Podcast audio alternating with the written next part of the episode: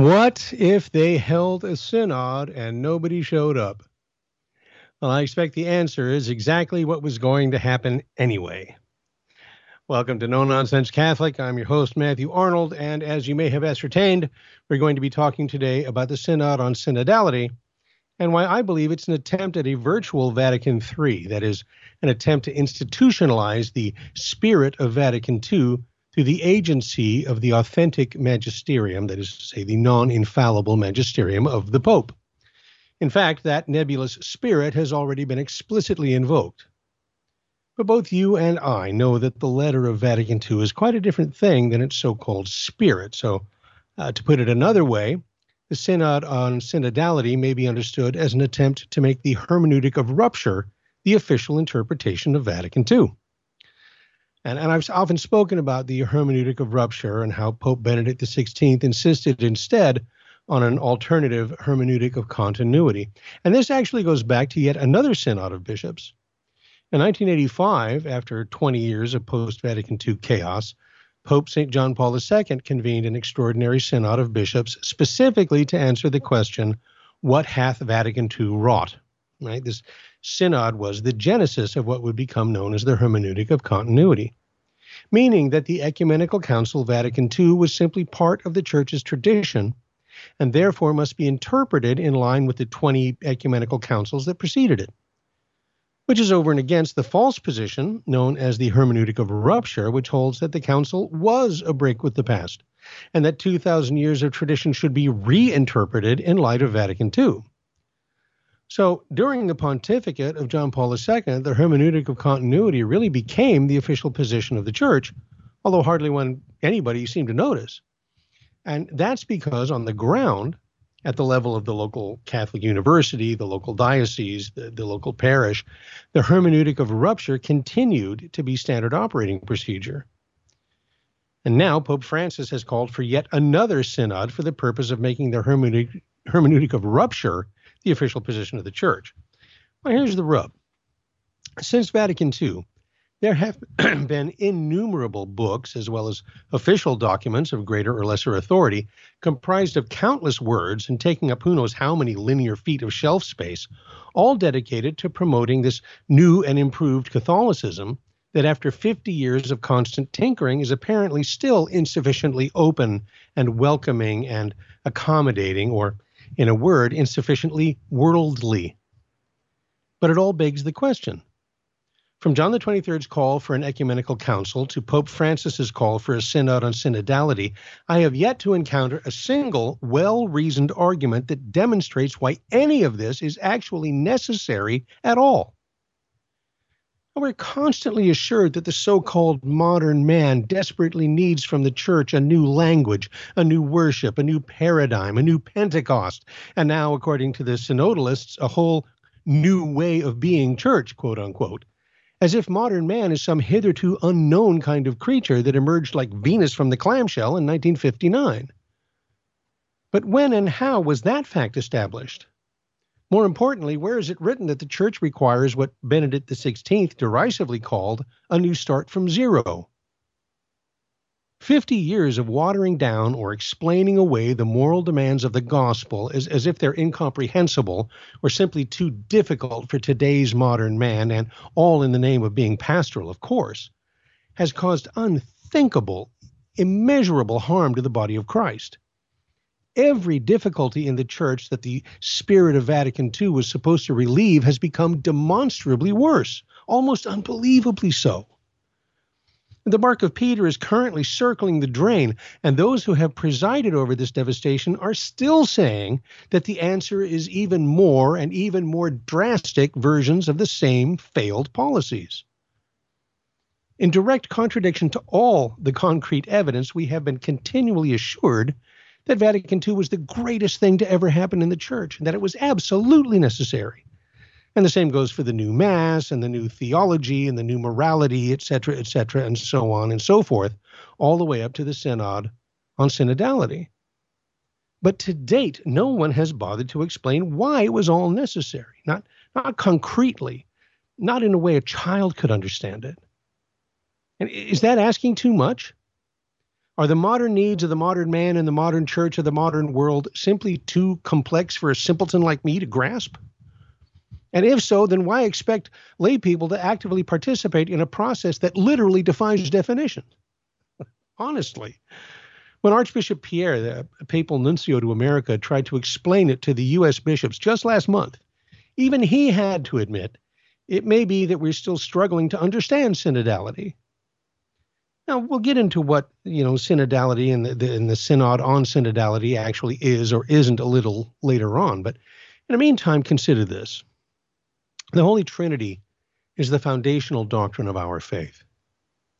There are three persons in God: the Father, the Son, and the Holy Ghost. The Father is God and the first person of the Blessed Trinity.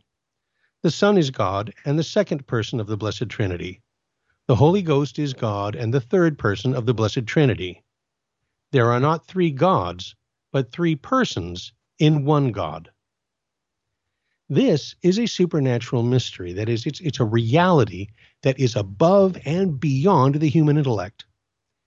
And yet, the church has formulated this doctrine in such a way that a seven year old can comprehend and believe it. And this is by no means the, the only such definition. Where's the clarity regarding the nature of a, a synodal church?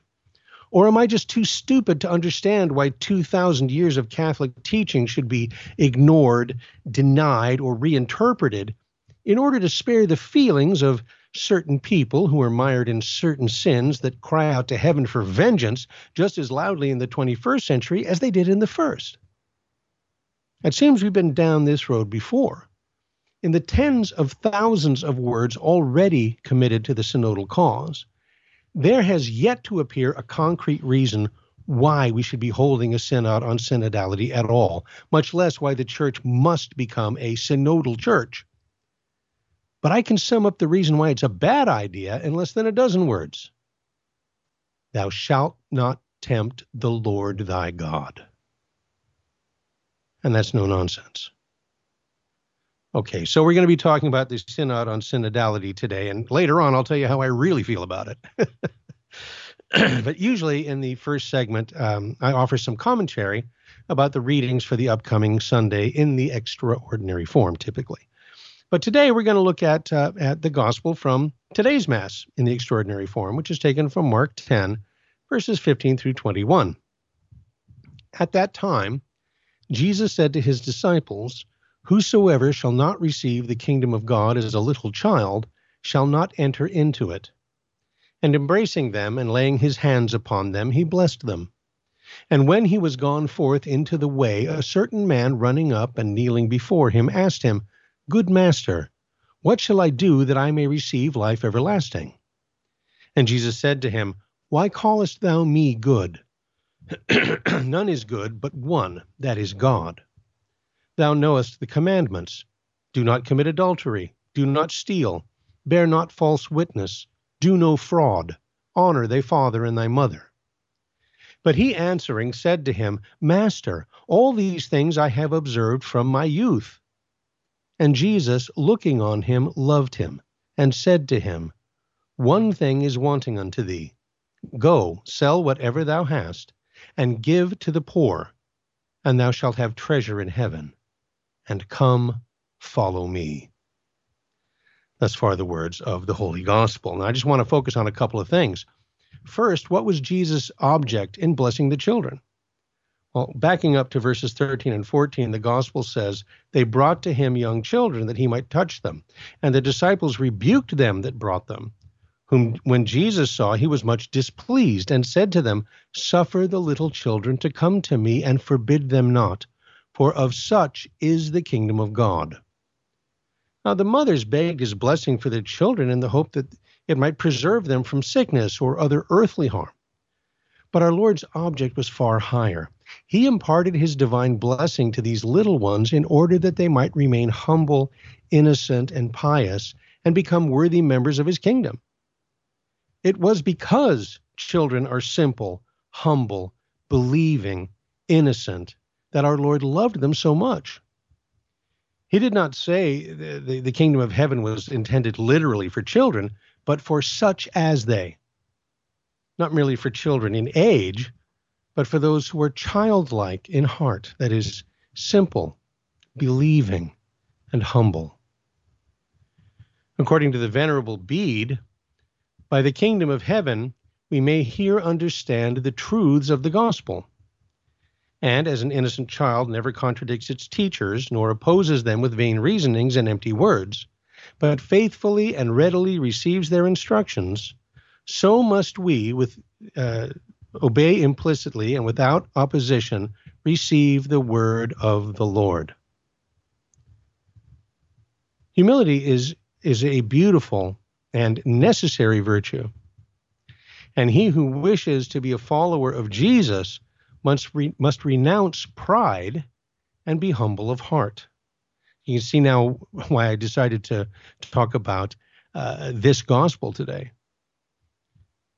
See, that's why the man who had kept all the commandments from his youth, the one who had followed the, the traditions of the faith, uh, scripture says that Jesus loved him.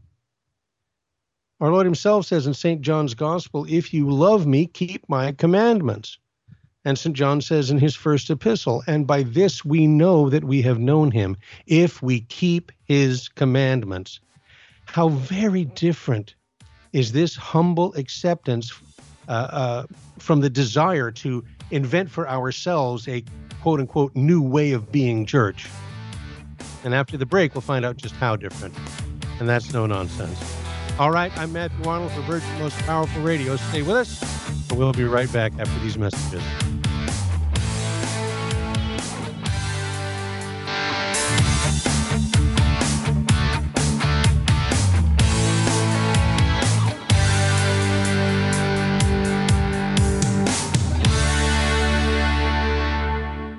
Welcome back to No Nonsense Catholic. I'm your host, Matthew Arnold, for Virgin Most Powerful Radio.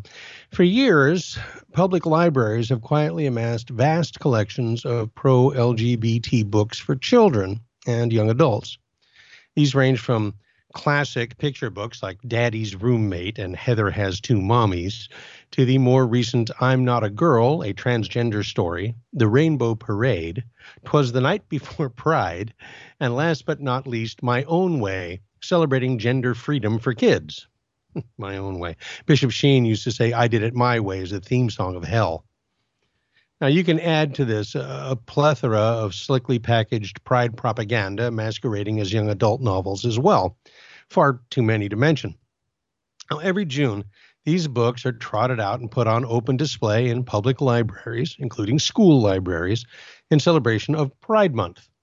And predictably, when some folks complain about their tax dollars being used to promote such nonsense, they are accused of banning books, or at least wanting to ban books and, and probably burn them too in a big old bonfire, you know, Nazi style. Uh, which is funny, considering that I have a list here of the top 10 most banned books from U.S. public libraries.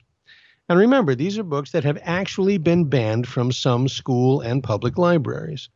And they are, in no particular order, To Kill a Mockingbird, The Catcher in the Rye, The Adventures of Huckleberry Finn, Slaughterhouse Five, One Flew Over the Cuckoo's Nest, Lord of the Flies, Animal Farm, The Scarlet Letter, 1984, and Fahrenheit 451.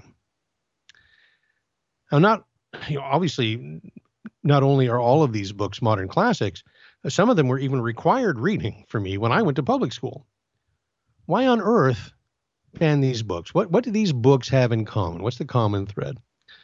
Well, first off, they include such taboo subject as uh, the search for truth and the abuse of authority and the roots and consequences of racism and prejudice how good and evil can coexist within a single community or even a single individual. And, and even worse, several are thinly veiled or, or just outright warnings against the evils and the methods of totalitarianism, including banning books. In other words, they encourage you to think for yourself about important truths and therefore constitute a powerful corrective to the woke agenda. So they must be banned because forewarned is forearmed. Speaking of which, I want to share a bit from a Catholic news agency article called The Synod on Synodality Your Questions Answered. Perhaps here, I thought, we will find the sort of concise and objective definitions one might encounter in the classic Q&A of the Baltimore Catechism. yeah, or not. Uh, the byline is Courtney Mares or Mares, Rome Newsroom, January 20, 2023. That's the day the Vatican released the Instrumentum Laboris, or working document that outlines the key questions for the upcoming 16th General Assembly of the Synod of Bishops, more commonly known as the Synod of Bishops on Synodality. Now, before we get underway, a definition is in order. I have uh, Father John Hardon's Modern Catholic Dictionary here. A synod is an assembly of ecclesiastics, not necessarily all bishops, gathered together under ecclesiastical authority to discuss and decide on matters pertaining to doctrine, discipline, or liturgy under their jurisdiction. So, so a, a diocesan synod could be made up of priests under the local bishop, for example. Uh, the words synod and council were for centuries synonymous, and the terms are still interchangeable. So, some of the doctrine documents of Vatican II, for example, refer to the council as this sacred synod. Now, on the other hand, a synod of bishops is an assembly of bishops chosen from various parts of the world that meets in Rome every several years to render more effective assistance to the supreme pastor of the church and a consultative body which will be called by the proper name of Synod of Bishops. Since it will be acting in the name of the entire episcopate, it will at the same time show that all bishops in hierarchical communion share in the solicitude for the universal church. All right, synod and synod of bishops. Now, by contrast, and this is according to the Catholic News Agency, quote, the Synod on Synodality, initiated by Pope Francis, is a multi year worldwide undertaking during which Catholics are asked to submit feedback to their local dioceses on the question what steps does the Spirit invite us to take in order to grow in our journeying together? This massive synodal process has already undergone diocesan national, and continental stages, and will culminate in two global assemblies at the Vatican, the first in October of this year and the second in October 2024. Their goal to advise the Pope on the topic for a synodal church, communion, participation, mission. Now, it might be well to note that synodality was redefined in 2018 by the International Theological Commission of the Congregation for the Doctrine of the Faith as, quote, the action of the Spirit in the communion of the body of Christ and in the missionary journey of the people of God. That doesn't sound anything like the traditional definition, does it? The 2021 preparatory document called uh, or defined synodality as nothing less than, quote, the form, style, and structure of the church, unquote. Hermeneutic of rupture, anyone? Uh, welcome to the brave new world. Now, this latest document from the Vatican says that synodality can also be understood as something that, quote, does not derive from the enunciation of a principle, a theory, or a formula, but develops from a readiness to enter into a dynamic of constructive, respectful, and prayerful speaking, listening, and dialogue. At the root of this process is the acceptance, both personal and communal, of something that is both a gift and a challenge to be a church of sisters and brothers in Christ who listen to one another and who, in so doing, are gradually transformed by the Spirit. In other words, the more they define the terms synod and synodality, the more ambiguous and unclear they become. Hence the statement we quoted earlier from the papal nuncio to America that after two years of preparation, quote, we're still struggling to understand synodality. Now, the new Instrumentum Laboris was written by a committee of 22 people and is presented as a synthesis of the eight final documents produced by the Continental Assemblies that met earlier this year. Their discussions were based in turn on an earlier 44 page working document published in 2022 titled Enlarge the Space of Your Tent, which was itself a summary of more than 100 other summary reports shared with the Vatican by bishops' conferences, religious congregations, departments of the Roman Curia, lay movements, and other groups and individuals. Local dioceses, dioceses organized their synod discussions using the Vademecum or handbook and the aforementioned preparatory document issued in 2021. And the viewpoint of every one of those folks is absolutely represented in that latest document, I'm sure. the 50 page, 27,000 word instrumentum is divided in two sections. The first summarizes the insights from the Continental Assemblies and outlines what a synodal church is and how it should proceed. And the second section is a series of 15 worksheets with questions for discernment. so, what uh, what topics do some of the questions for discernment include? Well, women deacons, and by the way, deacons are ordained clergy, so read that women's ordination. Uh, putting an end to priestly celibacy, and LGBTQ outreach, which of course is a euphemism for blessing same sex marriages and for openly gay clergy. According to the article, quote, the document highlights a desire for new institutional bodies to allow for greater participation and decision making by the people of God. One of the proposed questions for discernment for the Synod of Bishops asks, what can we learn about the exercise of authority and responsibility from other churches and ecclesial communities? Oh, so like the Anglicans, uh, who have married clergy and women priests and openly homosexual bishops and blesses same-sex weddings, that that kind of ecclesial community. Finally, the article brings up the question: What does the synod on synodality, or how does the synod on synodality differ from past synods of bishops? Remember that a synod of bishops is naturally a meeting of bishops gathered to discuss some topic of theological or pastoral significance in order to advise the pope. Now, according to the article, quote, for the first time, about 21% of the voting delegates in the 2023 Synod of Bishops on Synodality will not be bishops. And 70 delegates will be chosen directly by the Pope from among a list of 140 laypeople, priests, consecrated women, and deacons selected by the leaders of the Continental Synod meetings.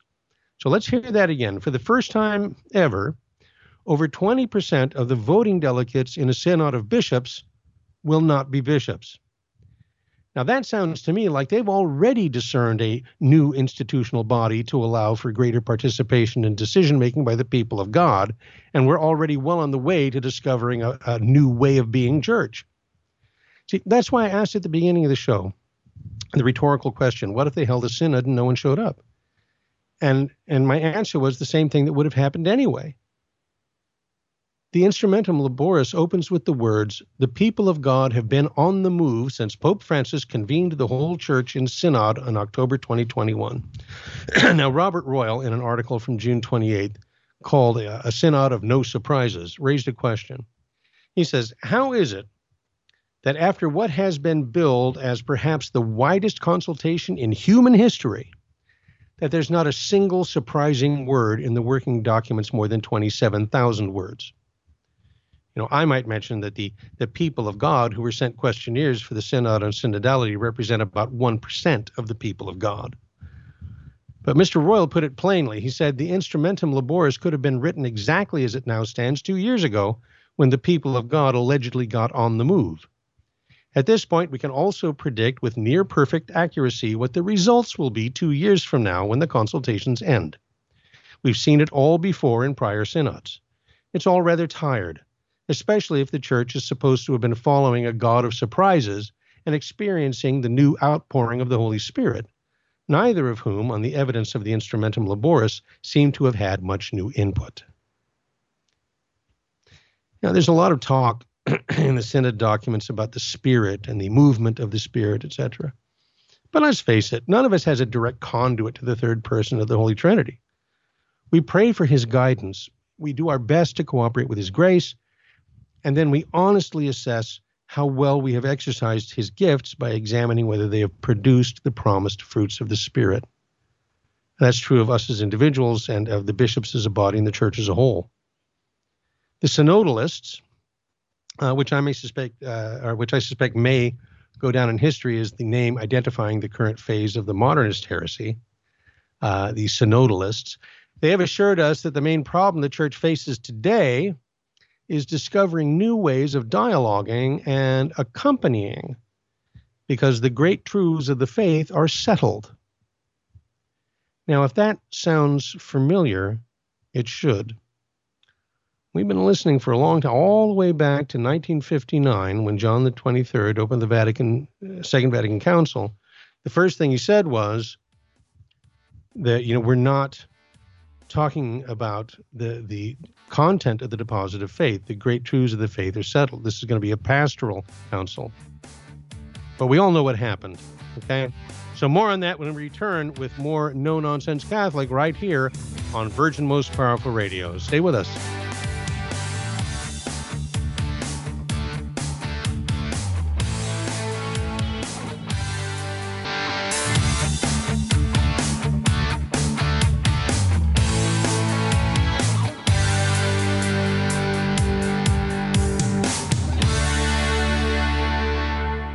Welcome back to No Nonsense Catholic. I'm sure you know about the Rally of Reparation that Terry and Jesse and uh, Bishop Strickland, of course, all participated in at Dodger Stadium. They gathered there on June the 16th to make acts of reparation for the blasphemous outrages against the Sacred Heart of Jesus committed by the anti Catholic drag queen troupe known as the Sisters of Perpetual Indulgence, who were being honored at the Dodgers Pride Night event. Now, I mentioned last week that they were joined by a crowd of some 5,000 fellow believers. And some of the local media outlets misreported them as hundreds of protesters. But the official count reported by the LAPD says the number of supporters actually reached 6,500. Now, I bring this up, uh, well, because re- making reparation is a good thing, and I believe a necessary thing. And I admit that this event has actually caused me to, to personally turn a corner.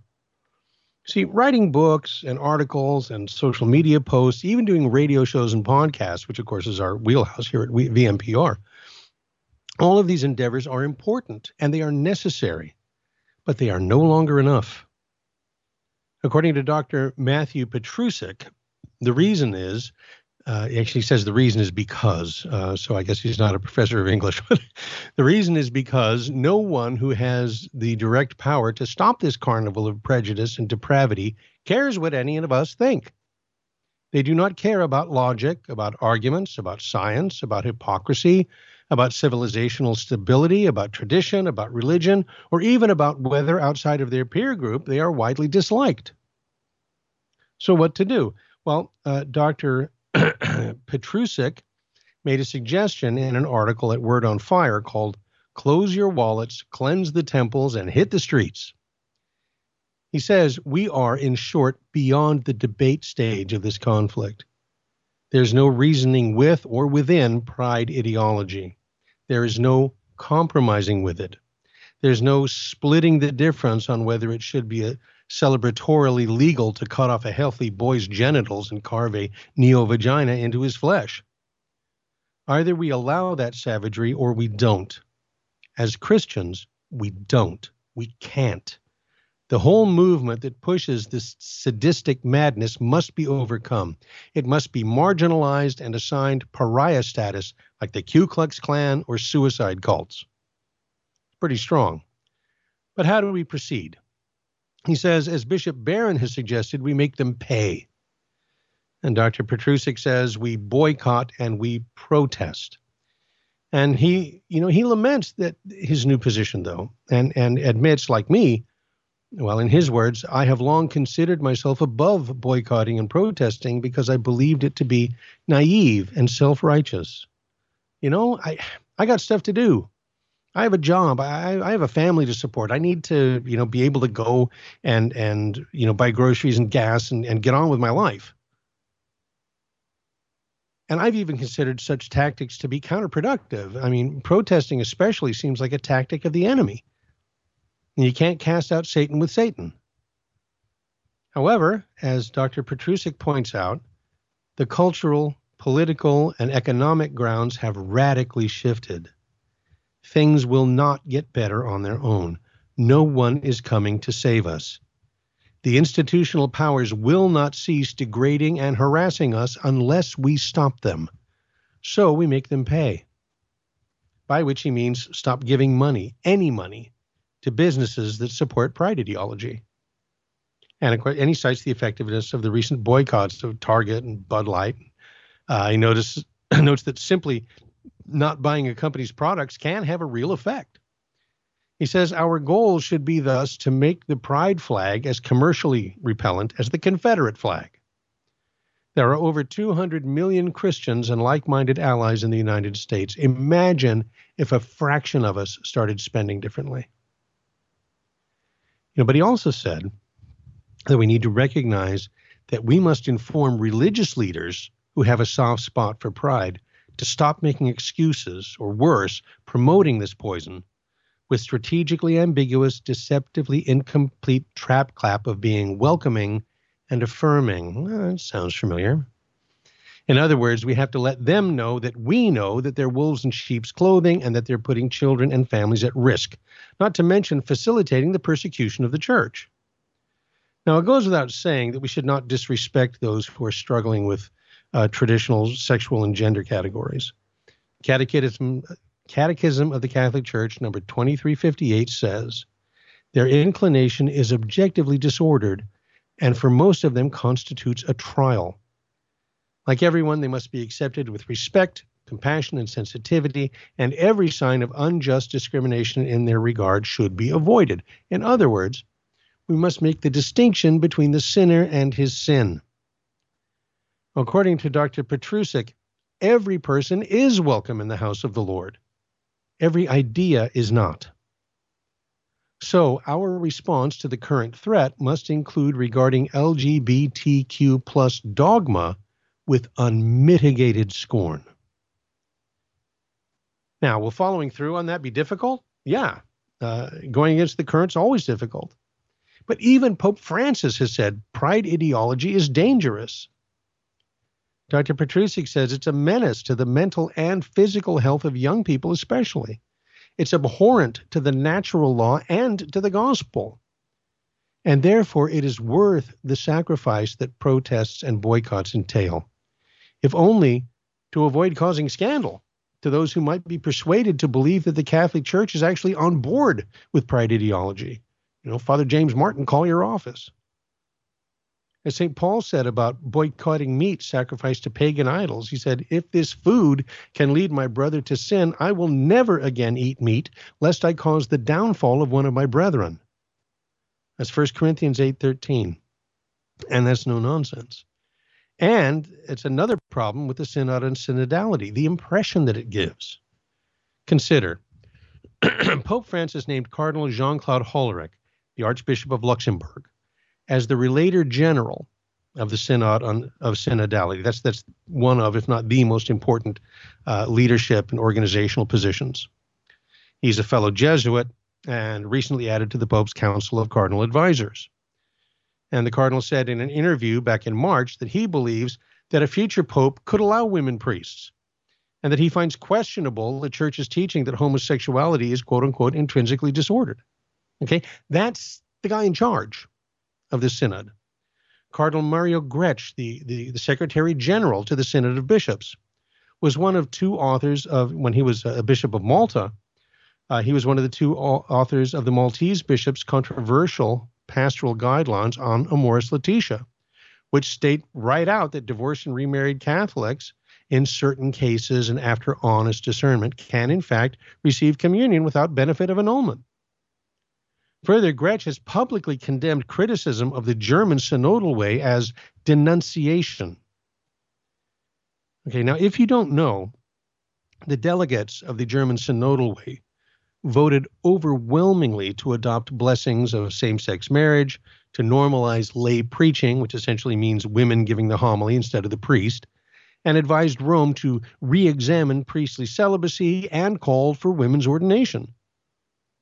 Bishop George Batzing, the president of the German's Bishop Conference, said, quote, the church is visibly changing, and that is important. And then one of the central lay people, Irma Stetter Karp, president of the Central Committee of German Catholics, said that the results of the, the Synod of Germany shows that the synodal path will continue. It does not end here. She said, this is just the beginning. Now, interestingly, there is uh, less attention being paid to the German Synod's vote on gender ideology and the implementation, implement, oh, sorry, rented lips, the implementation text dealing with gender diversity, which passed with support from 96 of the 100, 96% of the 197 voting delegates. So a majority of the bishops voted yes for this thing, while the rest abstained. And this is important. It's, it's something that we need to understand. You see, there would have been enough votes to block the measure if the bishops who abstained had just voted against it. But the organizers had removed the secret ballot. Everything had to be done out in the open, which some say, you know, created a fear driven atmosphere and prohibited some of the bishops from voting freely. Uh, and this, this resolution, by the way, which again, the, the Secretary General for the Synod on Synodality uh, is upset that people would criticize this. This resolution calls for, quote, concrete improvements for intersex and transgender faithful, including changing baptism records to match someone's self identified gender. Changing their baptismal record to, to reflect their new uh, self identified gender? Banning gender identity from consideration for pastoral ministry, which also bars, quote, external sexual characteristics, unquote, from being used as a criterion for, quote, accepting a man as a candidate for priesthood. Now, think about that. That is a measure that will obviously open the door to ordaining women to the priesthood. They're already calling for, for the ordination of women deacons, you know, which is like, oh, well, that's a distinction, right? Uh, you know, uh, it, it, they say women deacons. Doesn't say, well, I haven't read it all, but I mean, are they talking about permanent deacons? You know, because deacon is the transitional uh, a place between being a seminarian and being a priest. You're first ordained a deacon, then you're ordained a priest. And if they're going to ordain women deacons, that creates a pathway. It just does. All right. And and here now we're going to say that that uh, this lady who wants to be a priest, all, all she has to do is demand that they change uh, her sex on, on her baptismal certificate from female to male, and then say, you know, you can't use that against me in consideration for the priesthood. So obviously that's going to open the door to ordaining women to the priesthood, so long as they quote unquote identify as men. Now you might say, well, that's those Germans are crazy. That's the German synodal way. Tra la tra la. The the Pope said, shame on you. All of which is true. But do you really think that these things won't come up in the synod and synodality? that already in the working document is talking about uh, ending priestly celibacy, ordaining women to the diaconate, having lay preachers. All, all that stuff's already part of the discussion. All right, when we come back, more on this uh, and uh, some other stuff too when we return after these messages. Hey, stay with us.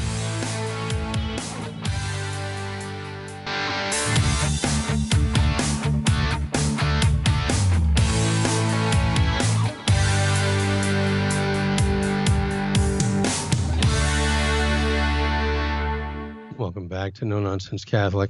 Back in 1959, when Pope John 23rd called the Second Vatican Council, he said the truths of the deposit of faith are one thing, the way in which they're presented is another. In other words, we're, we're not going to change the settled teaching of the church. We're just going to restate it in a way that is more acceptable to modern man. When Pope Paul VI introduced the Novus Ordo Missae, he said the structure of the Mass is still the traditional one. It's still the Mass. We're just making it more acceptable to modern man. And how'd they do that? Well, by removing from the prayers anything that could represent a stumbling block to our separated brethren, that's the, is the Protestants. And at the same time, they removed references to hell, judgment, God's wrath, sin is the greatest evil, as the, on the basis that no one should be made to feel uncomfortable at Mass. Hence the removal of St. Paul's admonition about the unworthy reception of communion in 1 Corinthians 11:29. For he that eateth and drinketh unworthily eateth and drinketh judgment to himself not discerning the body of the Lord. Right now, the United States bishops are in the midst of promoting a Eucharistic revival because a majority of practicing practicing Novus Ordo Catholics do not believe in the real presence of Christ in the Eucharist. Well, it's somewhat understandable if the only time they hear Scripture is at Mass, and this verse and others like it have been specifically removed from the lectionary. After the publication of Summorum Pontificum, right, uh, uh, Benedict's motu proprio liberating the traditional mass, Dr. Brant Pitre did a lecture on the similarities and differences between the ordinary and extraordinary forms of the Roman Rite and concluded that much of what is explicit in the traditional Mass was rendered implicit in the Novus Ordo. Why? Well, because Catholics already know all about the deposit of faith, and and we really needed to de-emphasize all that troublesome stuff, you know, about exclusively Catholic doctrines that might upset the, the non-Catholics on one hand, and oh, sin and hell uh, that might upset the non-Christians on the other. This they would say, know, they told us it was going to usher in a new springtime of conversions to the Catholic faith, except it didn't. And on the contrary, one generation of poor catechesis later, and the deposit of faith became a closed book to the majority of Catholics. So perhaps you can understand why I'm not mollified by the current assurances that the Synod on Synodality is not concerned with settled doctrines, especially considering that the Instrumentum Laboris states that modern man's resistance to receiving church teaching could be because there is, quote, a changed reality that requires, quote, further reflection on the deposit of faith and the living tradition of the church. And since when is the male only priesthood not a settled doctrine? I've repeatedly shared the infallible teaching of John Paul II from Ordinatio Sacerdotalis that should have settled that question once and for all. But considering that women lectors and extraordinary ministers of Holy Communion and girl altar servers and communion in the hand, etc., etc., all those things were in common use long before the church gave approval. So why should the current crop of progressives not continue to follow the axiom of disobey and you'll get your way? It's worked before. In fact, it's never failed. The Germans no longer even give lip service to the immutability of the deposit of faith, but boldly claim that the church not only can change, but has changed. And furthermore, this is just the beginning. That there is no norm for gender and that the tradition of the Catholic Church is holding back progress. Cardinal Reinhard Marx said that the motion calling for the practice of the all male priesthood to be re examined rather than simply ended um, at the universal level of the church, that was necessary to build consensus for changes to the church's dogmatic teaching related to the priesthood. You, you, you understand? He's saying, you know, we got to we got to go a step at a time because we're going to change the dogma as if that were possible. You know, but there's this uh, a laywoman delegate, voting delegate, Suzanne Schumacher Gudemann, who I should point out, you know, had a, had the same vote as the bishop did. She countered by saying that discriminating against someone because of their gender must be put to an end in the Catholic Church. And another delegate added, the patriarchy must be destroyed. See, I think the thing that concerns me most of all is to talk about this being a movement of the Spirit. Pope Francis recently stated that he sees the Spirit at the at the heart of, or as the heart of synodality. But when folks start talking about a new way of being church, making the claim that changing the church's dogmatic teachings uh, that, that that's a work of the spirit. I think we're in dangerous waters. Will the holy ghost be responsible if a new spirit inspired synodal church in which everyone feels seen recognized welcomed accepted accompanied cared for listened to valued not judged? If that doesn't emerge from the proceedings is it his fault? Conversely, will it be the work of the Spirit if the Synod on Synodality manages to jettison Catholic doctrines that contradict modern sexual mores? You know, uh, that, that bans them as obsolete remnants of a patriarchal past that makes people feel unwelcome? People, by the way, who have no intention of repenting their sins or amending their lives? I'm not reassured when Cardinal Hollerich says, We do not speak about the church's teaching. That is not our task, not our mission. We just speak to welcome everybody who wants to walk with us. That is something different. Well, yeah, it's different, all right. If proclaiming Catholic doctrine is not the task or the mission of a synod of bishops, then what is? According to the Instrumentum Laborum, the synod, quote, represents an opportunity to walk together as a church capable of welcoming and accompanying, accepting the necessary changes in rules, structures, and procedures. And again, if changing rules and structures doesn't concern the church's teaching, then what does it concern? And what does he mean when he adds, the same applies to many other issues that will emerge in the discussion threads? Is it not likely that the issues that emerge will include contested Catholic doctrines already opposed by those in favor of, quote, accepting the necessary changes, unquote? Especially if they do so with the understanding that the Synod on Synodality represents a movement of the Spirit. Father Gerald E. Murray wrote an excellent article called The Synodal Church of Me, Myself, and I. And in it, I see he makes a lot of great points. Kind of all Bishop Athanasius Schneider also uh, wrote a critique of the Instrumentum Laboris. But uh, Father Murray says that the document embodies a now familiar pattern. Certain questions are asked, others are ignored, predictable answers are given, and expectations are raised for a new synodal church, quote unquote. Then, after rehearsing many problems with the document and the process itself, he says, the Instrumentum Laborum does ask one important question How can the churches remain in dialogue with the world without becoming worldly? And he says, the clear answer is remain faithful to Christ and his doctrine, especially when it's opposed by those who want to change various teachings of the church in the name of making people feel welcome and accepted. See, the church of me, myself, and I, where each person recognizes himself in his personally curated set of beliefs, may promise satisfaction. In fact, he says, it's a make believe delusional religion of self worship in which God is relegated to the role of divine affirmer of whatever each one decides to believe. God spare us from such an outcome. Now, I started out by saying that the Synod on Synodality is headed for a predetermined conclusion. It's a phenomenon I first commented on back in 2018 when many of the bishops who attended the Synod on the Family said that the final documents included instructions about you know homosexuals and the, the divorced and remarried that they didn't even discuss at the synod itself. Archbishop chaput is currently writing a book to that effect about his experience in the synods of 2015 and 2018 now all of that said i do believe there is a movement of the holy ghost in the church today I believe it is to be found in the only sector of the Church of the West that, despite mounting persecution, is growing instead of actively shrinking. I believe that in 1976, when Benedict XVI was still Father Ratzinger, that he rightly predicted that the church of the future would be smaller but stronger. I imagine he conceived this remnant church as consisting of a small minority who were valiantly carrying the torch of the real Vatican II and patiently awaiting the reform of the reform. Uh, but I suspect that his smaller, stronger church already subsists, subsists today among those who still hold the traditional Catholic faith, and primarily among those who regularly assist at the traditional Latin Mass. Those who, unlike the majority of their Novus Ordo brethren, humbly accept the church's teaching on contraception, abortion, divorce and remarriage, real presence of Christ in the Eucharist, etc., etc.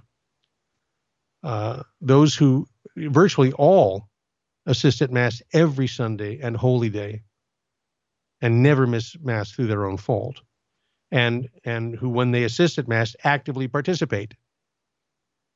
Talking about those who can say the act of faith and mean it without the need for any extraordinary synods or changes in language or accompaniment or coddling and who are already happy to welcome into the fold any and all who are willing to repent and believe in the gospel as the church has always done.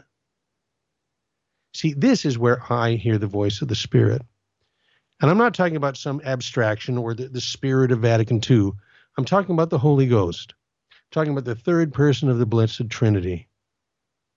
And I tell you, I hear him in the words of our Lord Jesus Christ, recorded under his direct inspiration by the uh, evangelists in the Holy Gospels. I hear his voice speaking through the faith of our fathers, our sacred tradition. And I hear his voice in the church's perennial, infallible, and immutable teachings. Immutable, that means unchanging. And I personally encounter his life giving breath, the life giving breath of the Spirit, when I assist at the traditional Latin Mass. And it's not about emotions or feelings or newness for the sake of newness or change for the change sake of change or a tingle that runs up my leg. It's about the promise of Jesus. Everybody knows that he said that uh, the gates of hell will not prevail against my church. But he made us another promise. He said, I am the same. I am the same yesterday, today, and forever being Catholic is not about discovering a new way to be church or, or how we can welcome and journey with people who are headed on the broad road and not the narrow path. It's about inviting them to join us on the narrow way. It's about preserving and defending the unchanging deposit of faith that was given us as the parting gift of love from Christ and the apostles. And that's no nonsense. Okay, that's another one. Thank you for being with us. I'm sorry it was a little uh little dour today, a little bit of a but I felt like it needed to be said. So I I uh, I hope you agree and uh, we'll be back next week. We'll do it all again. Also want to remind you that um, all of our programs are available on demand uh, through the free Virgin Most Powerful smartphone app or by visiting our website, vmpr.org. I just discovered recently that um, uh, about as many people watch the uh, videos of this program on our, uh, which are posted on Rumble. They watch them on our website as uh, listen to the uh, podcast. and so uh, thank you so much. I really appreciate the the support and for all of your prayers and especially your financial support of VMPR. Uh, we are truly grateful. So, till next time, thanks for listening, and may God richly bless you and your family.